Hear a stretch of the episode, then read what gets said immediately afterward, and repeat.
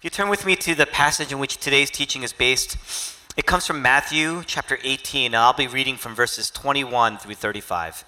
Famous passage. Then Peter came to Jesus and asked, Lord, how many times shall I forgive my brother when he sins against me? Up to seven times? Jesus answered, I tell you, not seven times, but 77 times. Therefore, the king of he- kingdom of heaven is like a king who wanted to settle accounts with his servants. As he began the settlement, a man who owed him 10,000 talents was brought to him. Since he was not able to pay, the master ordered that he and his wife and his children and all that he had uh, be sold to repay the debt. The servant fell on his knees before him. Be patient with me, he begged, and I will pay back everything. The servant's master took pity on him, canceled the debt, and let him go. But when the servant went out, he found one of his fellow servants who owed him a hundred denarii. He grabbed him and began to choke him. Pay back what you owe me, he demanded. His fellow servant fell to his knees and begged him, Be patient with me, and I will pay you back. But he refused. Instead, he went off and had the man thrown in prison until he could pay the debt. When the other servants saw what had happened, they were greatly distressed and went out and told their master everything that had happened. Then the master called the servant in. You wicked servant, he said, I canceled all that debt of yours because you begged me to. Shouldn't you have had mercy on your fellow servant just as I had on you? In anger, his master turned him over to the jailers to be tortured until he should pay back all he owed. This is how my heavenly Father will treat each of you unless you forgive your brother from the heart, from your heart. And this is God's word. The end of the narrative, there's this man, and he's not just thrown in jail, but he's turned over, and, and the word that's used is he's tortured. And Jesus says in verse 35, This is how my heavenly Father will treat each of you unless you forgive your brother from the heart. That's a hard saying. If you've been to Metro for a while, the reasonable thing that you would ask is wait a second, I thought that salvation uh, wasn't supposed to depend on uh, your obedience. And you're right. You're absolutely right. But it doesn't mean that obedience doesn't exist. Jesus here is not talking about the requirement of salvation, he's talking about the fruit of salvation. Fruit reveals that there's health in a plant, in a tree. Fruit reveals that there's life. So Jesus isn't saying if you forgive, you're going to go to heaven, but if you don't forgive, you're going to go to hell. That's not what he's actually saying. What he's actually saying is if you remain angry, if you remain malicious towards others, and you don't have an open heart towards somebody who actually needs mercy, that reveals you've never had an open heart to me. A forgiving heart is a fruit of the gospel. So, your ability to really forgive somebody is one of the biggest indications that your life has shifted from a cognitive assent, a cognitive knowledge of the gospel, to real gospel transformation. The Apostle Paul says, Love is patient. That word, patient, in Greek is long suffering. So, there's three things we're going to look at right now the importance of forgiveness, how to forgive, and the power uh, to forgive. The importance of forgiveness. How do you forgive someone? How do you actually do it? And uh, what's the power? Where's the power that we get to actually forgive somebody? First, we're going to look at the importance of forgiveness. This parable, a parable is a story and there's components of the story, there's parts of the story or the narrative that, are, that were said, that were told, and were intended to shock people who are listening in that time, in their day, while they offer truths that are applicable in our day. And so, and there are lots of shocking parts of, of this narrative. But one of them, because and it's the key to getting this parable, is to understand the magnitude of the debt that you see here in verse 24. Here's a king, and the king is settling accounts with his servants. And in verse 24, one of those servants is brought to him who owes him 10,000 talents. Maybe it was through taxes that he was supposed to collect. Maybe he ran a region, or maybe he ran a province, or maybe he ran a country or multiple countries. Their job was to settle accounts with their master, with their king. And there was one who actually still had a debt that was incurred that where he owed 10,000 talents. Now, 10,000 talents is a subjective number. Some scholars will tell you that a common worker earned around one talent every 16 years. It would take 16 years to save one talent. Some, some scholars will tell you that, um, that a person would own about, uh, or earn about a, a, one talent a year. So it's a subjective number. We're not quite sure. But we would say if you just take, if you just take um, these numbers into account, one talent every 16 years, that's a minimum of 0.06 talents a year. Okay? That's, that's, uh, that's not a lot, right? And if the common person, if the common worker um, in, that, in our day makes about $30,000 a year, we're talking a minimum of $300 million to up to maybe $5 billion. That's what we're looking at. Look, some scholars will actually tell you that it takes up to 500 years for a common worker to earn a talent in salary. Most likely, this person was entrusted with a lot. That's the whole point. The point is, he incurred a debt that was so large, there's not a single person that could repay it. It was a ridiculous sum of money. Either it was through mismanagement or maybe through corruption. The person lost an enormous amount of money or was not able to pay back, maybe embezzled. We don't know. But if you think about $300 million or even up to $5 billion or more, depending on how you look at the scale, it's any. $300, billion, $300 million of any government's budget will impact the entire nation's economy. Something's going to get damaged. Some program wouldn't be run. And all these funds in the ancient times belonged to the king. I mean, the king in, in Jesus' day, his face was printed, you know, or uh, embossed on the actual gold of the treasury. It belonged to the king. Jesus uses this ridiculous amount of money to emphasize that there's no one person that can repay this type of debt. And yet, despite the loss, the king hasn't lost any composure. The servant here is begging in verse 26 be patient. He says, I will pay you back. That's a lie. There's no way that one person could repay that entire debt. But he says, Be patient with me. The word that's used there in the Greek is makrothumii. Makrothumii. It's a compound word. It means long tempered, long suffering. That means that the person has a high melting point. What does that mean? We're going from a math lesson to a science lesson. Here's a science lesson. You have mercury. Mercury is a metal is a metal with the lowest melting point. At least in our world, it's the lowest melting point. That means that at room temperature, mercury completely liquefies. It runs all over the place. Tungsten is a metal with the highest melting point, or at least a very high melting point. That means that a tremendous amount of heat is needed before tungsten liquefies and falls apart. Here's a servant begging the king, and basically what he's saying is, please have a high melting point with me. Have, have a high melting point, long suffering, long tempered. Please be long tempered with me. Spiritual patience is that inner power to withstand an enormous amount of heat so that when circumstances arise, you don't melt down and fall all over the place.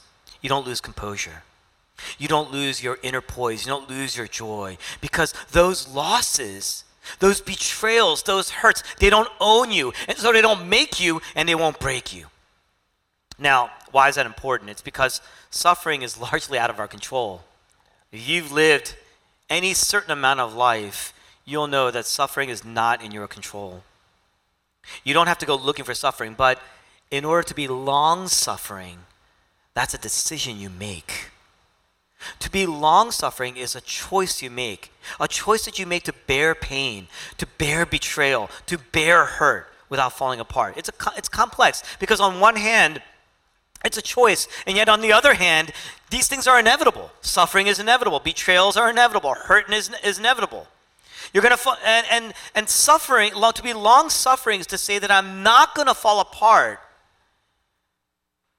in this broken world where things are always falling apart around us. So unless you accept suffering, unless you accept hurt, you're going to fall apart every time it happens. And in a world where suffering is constant, there's no trait then, there's no quality, there's no, there's no uh, characteristic in your life that's going to be more important than to be patient, to be long suffering. What does it mean to fall apart? If you think about it, if every time somebody hurts you, if every time somebody betrays you, you fall apart, that means that you lose yourself every time. You know why? It's because your identity, your, uh, your life, really, your joy is built around these relationships that you have. They're so important to you, they've become a part of you. And they not only become a part of you, they rule you. And so you desperately need a person's love. So when that person betrays you, it's enslaving. If you look at the text in verses 34 to 35, Jesus says, If you are unable to forgive, you are in prison, you are in torture, you are in hell. That's what he says. If, if, if you're long suffering, even if you're deeply hurt, you still have a life because you still have yourself. Your hopes, your identity, your joys, your delight, they're not, they're not anchored into these relationships. And so they're not anchored into the betrayal, they're not anchored into hurt. You're not owned by these things, you still have a self. Now, they say patience is a virtue, meaning that patience is very valuable. But here, Jesus says it's not just valuable, it's not just a virtue, it's critical. It's life critical. It's the difference between utter freedom and utter slavery. That ability to forgive without losing your inner poise, so important, so critical. Now, critical. Now, some of you are saying, well, that's not really a big problem for me. I get along with a lot of people, and when there hurts, I'm pretty forgiving. You got to be careful. Hebrews chapter 13, the author warns you to take care lest you harbor a root of bitterness. What he's saying is that anger is like a root. Why?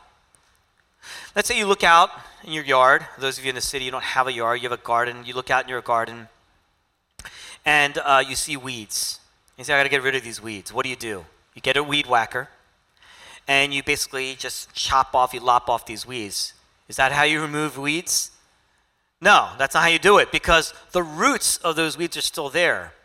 And underneath, if you were able to take a microscope or something that's able to look into the ground, you would know that there's a very complex network that forms. So that even if you were to uproot one part, another part will spring up. Very, very difficult once something gets rooted into the garden, right? Once weeds get rooted. It's underground, it's subterranean, and it's strong. It's a network, it's a very cold and dark network down there. And the author of Hebrews says that before that root forms, you got to watch out you got to be cautious. You got to take care. Anger is underground.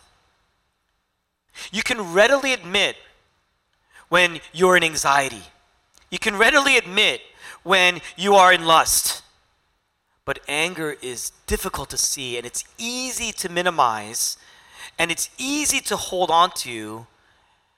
What the author of Hebrews says is after a while it holds on to you, it grips you, captivates you, entangles you. And once it takes root, it becomes this tangled network of vengeance, vengefulness, and bitterness and darkness. Because it can go, you can go untouched for a while, and until you do something about it, it doesn't just go away. It might go dormant. It may be in remission, you may think, because circumstances have improved, relationships have improved. But until you actually do something about that anger, unless there's a great act of forgiveness, that anger will twist you and contort you until it distorts your view of yourself, distorts your view of other people. It's going to tempt you to resent people and withdraw from people, walk away from people, misinterpret people, misinterpret even the smallest things, the, the smallest sights. It's going to tempt you to dismiss people, even some of those people in your life that you need. Now, some of you are saying, well, look, you know, when you get into a conflict, you know, I'm over it, it's all good, I don't want to talk about it anymore, I'm done with it. Some of you go even further and say, I'm done with that person. But anger is not done with you. Anger gets in there and it starts to twist you and shape you, make you skeptical and cynical, make you distrusting and biased. Look at the end of the parable. In verses 34 to 35, here's this king, and is forgiving. The king is forgiving. He has every right in his justice to put this man away. This man stole from him, embezzled, mismanaged at the least. But this king is, a, is good and he's faithful. But then he orders torture. Does that sound good? Does that sound faithful? Why does he do it? It's Jesus' way of saying that if you don't learn to forgive, that anger is going to get in there. And even though, in a way, you're putting other people in prison because of by your judgment, your self righteousness puts you in prison and it tortures you. And that root is going to eventually grow into a redwood. And it's a lot easier to uproot a root than it is to uproot an entire tree. Now you're never going to be free. Now you're completely entangled. It's suffocating you and choking you, and you're in torture. Now you're always hurting. You're always distrusting. You're always self protecting. You're always apprehensive, always defensive, always bitter. Forgiveness is very important. That's why we need to do it. Now, the second point is how do you do it? How do you forgive somebody? There are three things that the king here does for the servant. And uh, this text gives us a roadmap in a way whenever we're hurt, whenever we feel wronged by somebody. One, the king sympathizes with the servant. Two, he cancels his debt. And then lastly, he releases him. He sets him free. He, he completely lets him go. You see, the first thing he does is he sympathizes. In verse 27, the king was moved to pity. He sympathized. That word means that he shared in the same suffering. Sympathos, same suffering. He shared in the same uh, pathos as this person. He felt, another way to say that, he felt compassion toward the misery of the servant. Whenever somebody wrongs you, it's easy, in fact, it's natural to emphasize the differences between you and that person. I would never do that, you say. That person is a fool. I would never be like that. We mock and we laugh about how stupid this person is. Every little misstep we start to mock. But the Bible teaches that if you want to grow in long suffering, if you want to really grow in forgiveness, you have to choose, it takes some work you have to intentionally choose to emphasize the things that are common between the two of you. Now, Tim Keller, he says this, and it's so insightful. He says, whenever somebody is hurt by someone, what they, it, what's easy to make a caricature of that person. What's a caricature? A caricature is an image where, if you've ever seen like a caricature cartoon, it's an image where you take the worst feature of a person and you augment that feature to a point where that person is defined by that feature, uh, that, that feature in the cartoon. And Keller says that, that that's what we do when we're hurt, when we're betrayed by somebody. We, we reduce those people to how we've been hurt by them in a sense. So when someone lied to you, they're liars. When someone betrays you, they're betrayers. We reduce people uh, to essentially one dimension. You know, now they're defined by their lies. They're defined by their, uh, by their deeds, their misdeeds. Of course, when you lie, it's complex, we say. It's nuanced. We always like to see ourselves uh, with a three dimensional perspective. You know, I'm not that bad. I mean, you see, it's very complicated, we say, while we love to see other people in one dimension. We love to see ourselves as whole while we see other people in a very reductionistic fashion. And here's why it's because deep inside, there's a struggle, there's a desire to be accepted and to be acceptable. And so we're very protective of the things that make us unacceptable. And so there's this desperate need to always have to justify yourself, even if you've done something wrong, to always justify why you're doing it. And so we're constantly comparing ourselves. It's one of the best ways to justify yourself is to look at somebody who hurt you, compare yourself with that person, and say, I would never do that. Because it's a way of feeling a greater sense of worth about ourselves.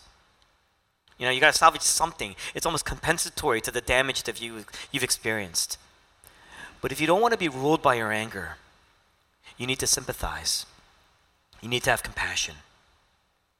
It's easy to say, well, he or she is, is fallible, they're confused, there's a mixture of good and bad in that person, right?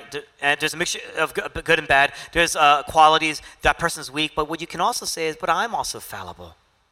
I'm also confused at times. There's a mixture of good and bad in me. I'm very weak. The Bible teaches that we're all fallen people, but we can be redeemed. We're all broken people, but we can be healed. We're all sinners, but we can also be children, children of God. We can sympathize. Secondly, in verse 27, the king cancels the servant's debt. In other words, he didn't do what he could, which is to take revenge. He didn't take revenge. He didn't make that servant pay back the debt. Now, what does that mean? What it doesn't mean is that if somebody wrongs you in a way that requires justice, if somebody wrongs you in a way that requires some sort of action, legal action, that you just let that person go. That's not what it means. Remember, God is a just God. But what it does mean is this if somebody damages their relationship with you, in a sense, what happens is there's a sense that that person owes you a debt. Like, if you've been betrayed, somebody's got to pay, we say. Time by itself will not heal some hurts. It may cover up some hurts, it may help to bury some of those hurts, but the roots, that's where the roots start to form. The anger starts to form and it's still there, and you got to remember, it's twisting you. It's twisting you and contorting you. And there's all sorts of ways to make people pay back the debt that they owe you in their betrayal. That's what revenge is. There's upfront retaliation. You can confront the person, you can fight the person, you can you can advance towards the person, you can insult that person. Or there's also behind the back retaliation. There's gossip. There's, you know, we can try to murder their reputation. You're essentially cons- uh, uh, committing murder there, right? You can slander against that person. Some people say, well, I, I just, I don't do any of those things. I'm not really a violent person. I just write them off. But think about what you're doing is you're cutting off access. Withdrawal is another way to make another person pay. We like to say, you know, that person there is they're low. I don't deal with people like that. I'm done with them. They're beneath me. And it hurts them, and it feels good when you walk away. It feels good when you walk away. Why? Because the more you see a person hurt, whether it's up front or behind their backs or with through withdrawal, the more you see that person hurt, in a sense, they're paying down that debt that they owe. And you feel, you think to yourself, after a while, I'm going to be made whole again. After a while, the anger starts to go away. And it's not true. I mean, you're going to feel better for a little while, but that anger and that hate, it's going to get in. And it's going to start rooting itself. And now it's starting to entangle you. And after some time, it starts to control you. Now you slowly start to take on the likeness of that other person's sin. You start to take on the likeness of that other person's evil. That evil starts to pass into you until now there's a, a network a tangled network of self absorption and self righteousness and self justification for anything that you do. You see that? That's all that's left. There's no you left. You've lost yourself. That's the darkness. In the darkness, we're blind. You've lost yourself. There's isolation, there's suffering. And sadly, when it gets to a certain point, a lot of us would rather just stay there. It actually almost feels good. We're almost addicted to that. Why? Because every step, you know, every step that you take towards forgiveness actually hurts. You're so far, you're so much further down and maybe underground there, that you'd rather stay in that darkness because it hurts to get out there. You ever been in a movie theater in a matinee show in the afternoon on a sunny day? You go to the movie, it's dark the entire time. After two hours, you come out. What happens? It hurts. It hurts to step out into the light. You don't want that kind of pain. You'd rather just go run back in where it's dark. How do you tell if you're headed there? How do you tell if you're unforgiving? There's several things. Here's some warning signs. One, people can't speak into you. People are afraid to speak into you. Two, you're lonely. When we're lonely, we do crazy things. Three, there's a darkness, a cloud in your life, a hopelessness, a cynicism. What's happening is the world is starting to cave in around you. You're starting to get swallowed up by the roots, and it's dragging you in. One of my favorite books is uh, William Shakespeare's Hamlet. If you've ever read Hamlet, I'm sure many of you have read it. Here's this evil that passes into Hamlet. He's been betrayed. In fact, his father was betrayed. He was murdered by his uncle. And that's Hamlet's anger. That's the root of his anger. That evil that passed into Hamlet now slowly, the whole book, and that's Shakespeare's theme, is that the evil never just stays contained in one person, but it starts to pass into other people as well, until everybody, everybody's consumed.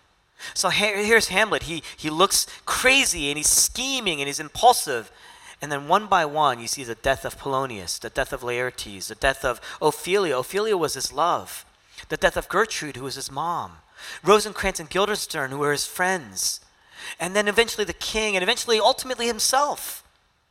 That's the hell. That's the prison. That tangled network of roots of hate and evil twisting you until it consumes you completely. But in this text, here we have a king. Look at the grace of this king. Look at the compassion of this king. He cancels the debt. The debt, it doesn't just go away by letting this guy go, by canceling the debt, now he's got a loss. Now he's got a big, big red negative mark on his ledger. The debt doesn't go away, the loss doesn't go away.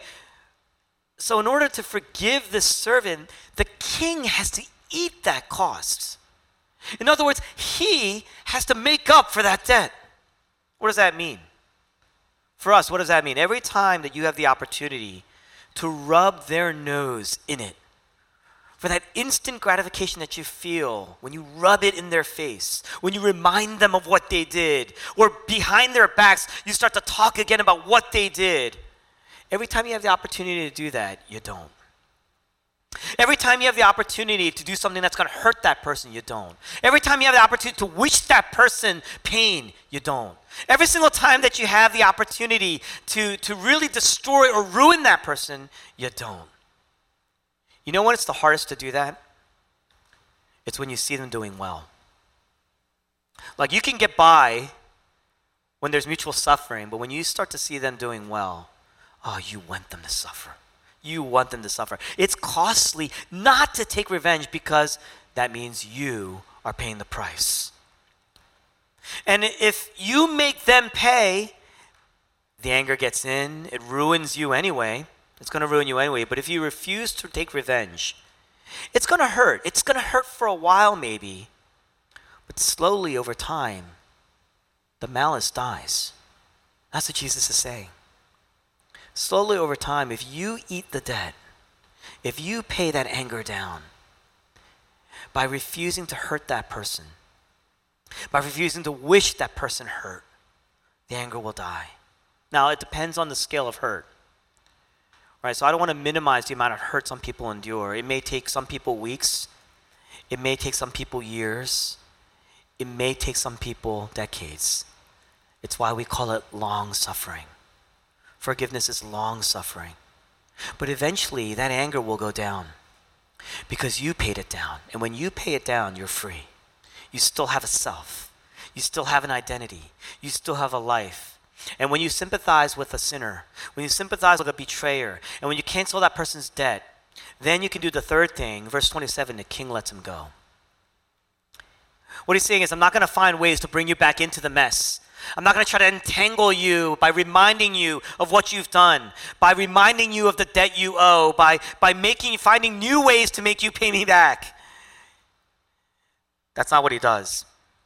He sets him free. In verse 28, that servant is free. But that servant who's free, what happens is once he's let go, he sees somebody who owes a much smaller amount, a hundred denarius, and and you know that's like several thousand dollars. If you if you actually really do the math, it's it's again there's a range, it's a subjective number, but it's probably close to you know anywhere eight to ten thousand dollars. It's payable. And it's, it's not a small amount of money, but it's payable. And he doesn't say in this case, just as he, remember, this person was just released. He doesn't say, you know, you owe me, you better pay up. The text says he grabbed him and began to choke him. Now, that's over the top, ridiculous, and that's the point. The listener would have been completely shocked by this punchline and what has happened. The listener would have been completely shocked by the grace of the king. What king would do that?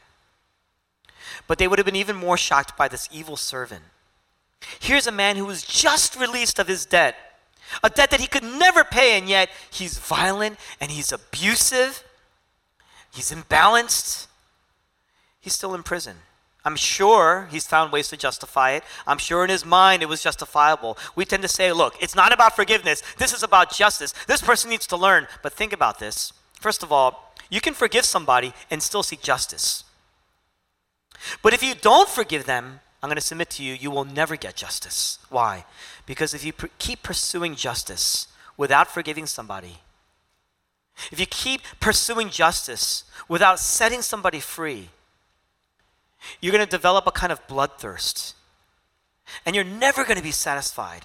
You're never, especially if it happens again, you're never going to be satisfied, and you're never going to get then the justice that you're actually looking for. See, the gospel is very ba- balanced. It's so balanced. On one hand, it says, don't take vengeance. But on the other hand, it says, I don't want you to dismiss the person either. God wants you to pursue that person. God wants you to confront that person, but not to destroy that person, to make peace. Who can do this? Where do you get the power to do this? How'd the king do it? I mean, this story is so strange. The average listener in Jesus' day, hearing the story, would say, This is ridiculous. There's no king like this. There's no king this kind of sympathy. There's no king that would be willing to sacrifice his own wealth, sacrifice the, the health of his kingdom for this betrayer. But there is. There is a king. And it's not in this fictional story. This king is real. Truth is sometimes greater, stranger than fiction. Here's a king who had pity on a servant. That phrase, to have pity, to sympathize, that phrase in Greek is used 11 times in the New Testament. And in all those cases, except for one, because it was actually in reference within a parable, within a story, another fictional story, every one of those references was used to describe Jesus. Jesus was moved to compassion. Jesus looked at the person and had compassion. Jesus saw that person and had pity on that person. Here's a servant who puts himself in the place of a king. Here's a low person elevating himself to the place of a king and chokes the person chokes the person who owes a debt to him. That's the evil. In fact, that's sin. That's what sin is. Jesus is saying, when you don't forgive, that's us. Then how can we be truly forgiving?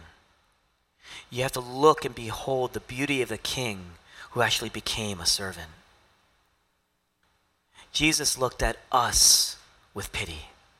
He looked at us with compassion. He sympathized we who betrayed him, we who re- rebelled against him, we who cost him his glory, stole his glory from him, and yet Jesus Christ, the King, the King of the universe, he came down not to choke us because of our sin debt, but to be choked. Not to arrest us, but to be arrested. Not to torture us, but to be tortured, all the way to the cross. And on the cross, Jesus suffered the ultimate torture, the ultimate pain. In fact, on the cross, he was choking. Do you know that when you're crucified on the cross, you're actually suffocating? More than the dying of blood loss, you're actually dying of suffocation. He's, he's struggling to breathe. And that's just physical because, in a sense, on the cross when he cries out, My God, my God, why have you forsaken me? What he's saying is, as the wrath of God, the justice of God, which is appropriate on against his people, was pouring out on him, the ultimate injustice. So, in a sense, there were two injustices that Jesus endured. One was our sin and our betrayal, and then secondly, it was the wrath of God that we deserve placed on him. And here he is on the cross, suffering hell, suffering complete separation from God. He says, I am forsaken, losing the access. God completely withdrawing from him, suffering the punishment, the ultimate punishment. He's saying, I'm in the ultimate prison as a penalty of the debts of my people. Do you know his last words? It uh, are, it was tetelestai tetelestai. You know what that is? It's a transactional financial term that means it is finished. The debt is paid. Jesus Christ was arrested so that you could be set free. Jesus Christ was tortured and suffered and paid the debt of sin so that your debt could be fully canceled. He had pity. He's, he not only suffered the same suffering, he not only shared in our suffering in, a, in an emotional way, in a compassionate way, he experienced it. In fact, he took it on our behalf so that we could be reconciled to the Father. Jesus Christ, the King of the universe, came and paid the infinite debt of sin. Who could pay that debt? Jesus Christ paid.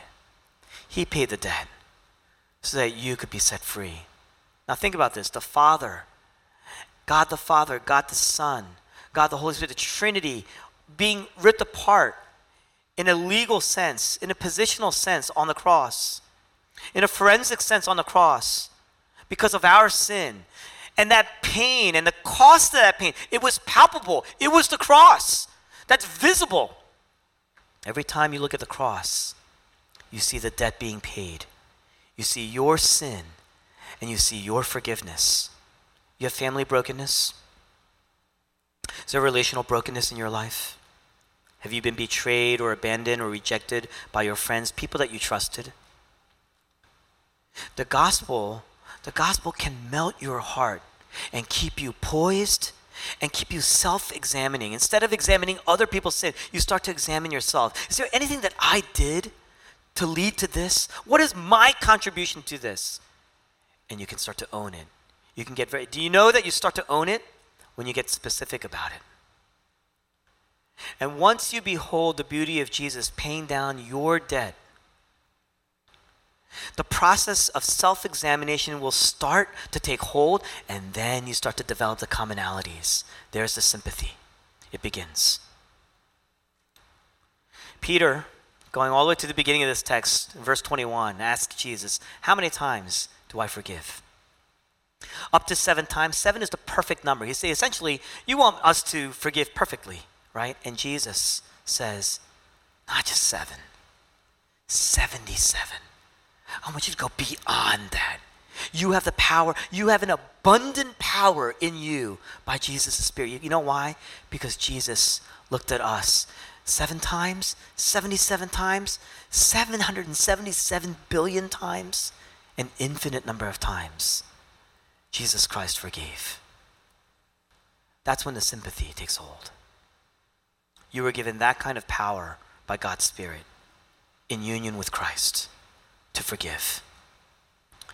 Place your story, place your betrayal, place your hurt, place maybe you are the betrayer, maybe you are the one who hurt. Place that story into the story of the gospel and let that set you free. Then you will still have a life. You're going to be free indeed. Let's pray.